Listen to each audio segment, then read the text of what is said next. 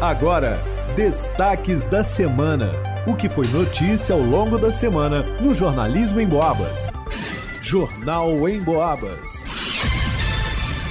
Vanusa Rezende. O destaque de segunda-feira foi CPI da Câmara Municipal, que investiga a situação de alimentos vencidos da assistência social, começa a colher depoimentos dos envolvidos.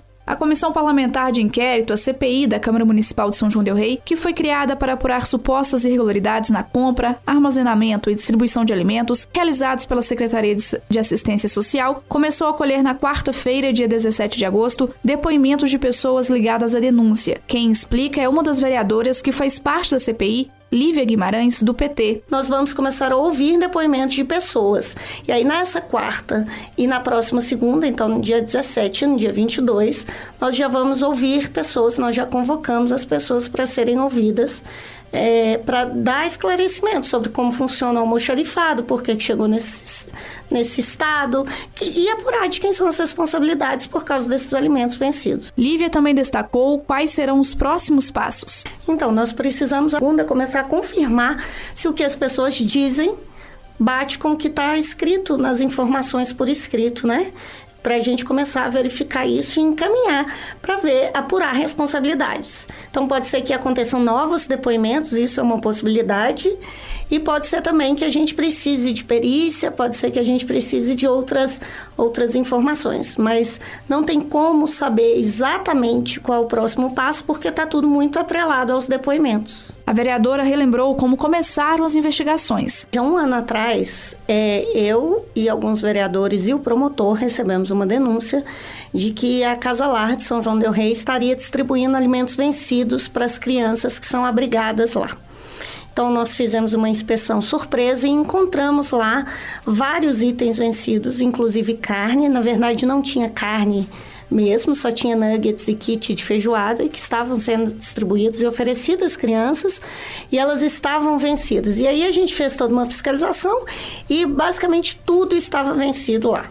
Então, pasta de dente, absorvente, arroz, feijão, verdura, é, nuggets, kit de feijoada, tudo estava vencido tudo.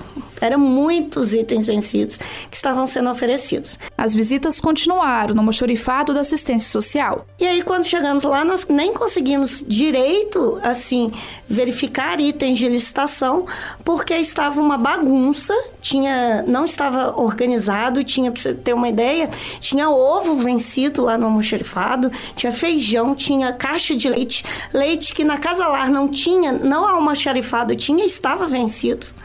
É, e aí leite junto com a soda cáustica, com pneu, com óleo de carro, com, com botina é, e com papel higiênico e com arroz e feijão. E que... Então, assim, é, era uma cena, assim, muito preocupante. A reportagem da Rádio Boabas entrou em contato com a secretária de Assistência Social, Aline Gonçalves, que disse que no momento não tem nada a declarar sobre as investigações. Para os destaques da semana, vá no Usa Resente. Leonardo Duque. O destaque de terça-feira foi: pelo terceiro mês consecutivo, o preço da cesta básica cai em São João Del Rei. Em julho, fechou em R$ 579,27.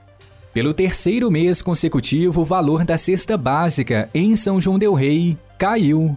Ficou em R$ 579,27 no mês de julho, o que representa uma queda de 1,49%. Os dados são do NEP, o Núcleo de Ensino, Pesquisa e Extensão e Economia da UFSJ. Apesar das reduções em 2022, a alta acumulada é de 8,67%. O custo da cesta no último mês comprometeu cerca de 52% do salário mínimo. No mesmo período do ano passado, essa parcela era de 49%. Dos 13 produtos pesquisados em 13 estabelecimentos comerciais da cidade, 7 sofreram alta. A mais expressiva foi da banana, que subiu 25,3%.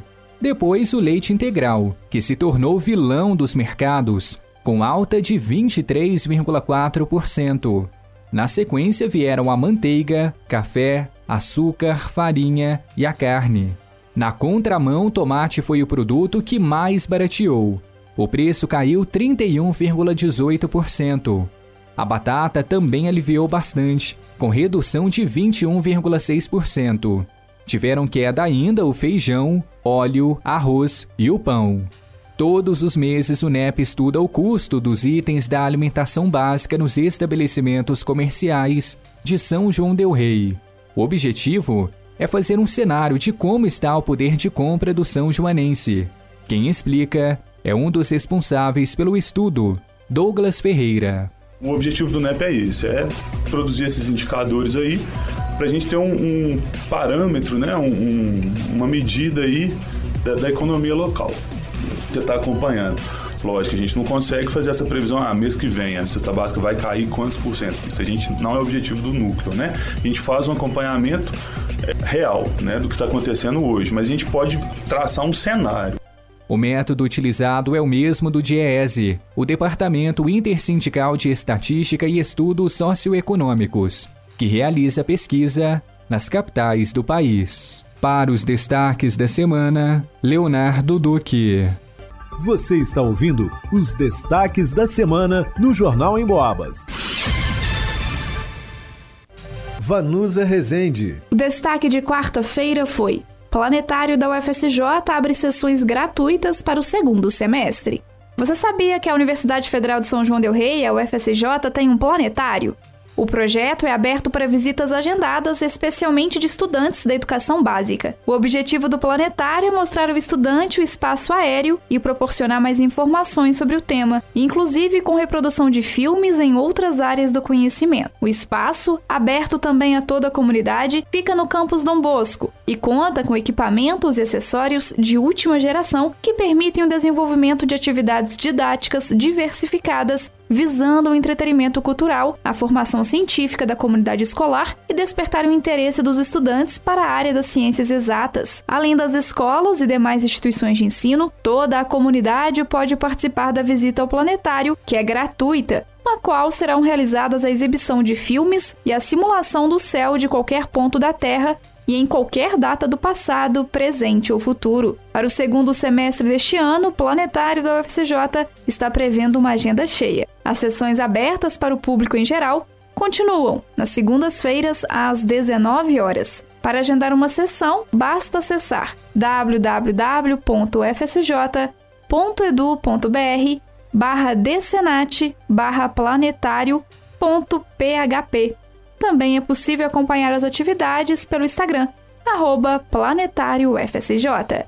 O destaque de quinta-feira foi: cerca de 70 taxistas de São João Del Rei foram contemplados com auxílio federal de mil reais. O governo federal começou a pagar nesta semana o auxílio de mil reais a 245.213 motoristas de táxi de todo o Brasil, totalizando 490 milhões de reais. As prefeituras foram responsáveis em enviar a lista para o cadastramento. Em São João del Rei foram enviados 74 cadastros. Quem explica é a autoridade de trânsito municipal, Fernanda Boscolo Mourão de Araújo. Então, nessa última lista que eu enviei, são 74 taxistas contando com auxiliares. Fernanda ainda destaca como foram enviados os nomes dos profissionais. Qual foi o critério que a gente utilizou no município?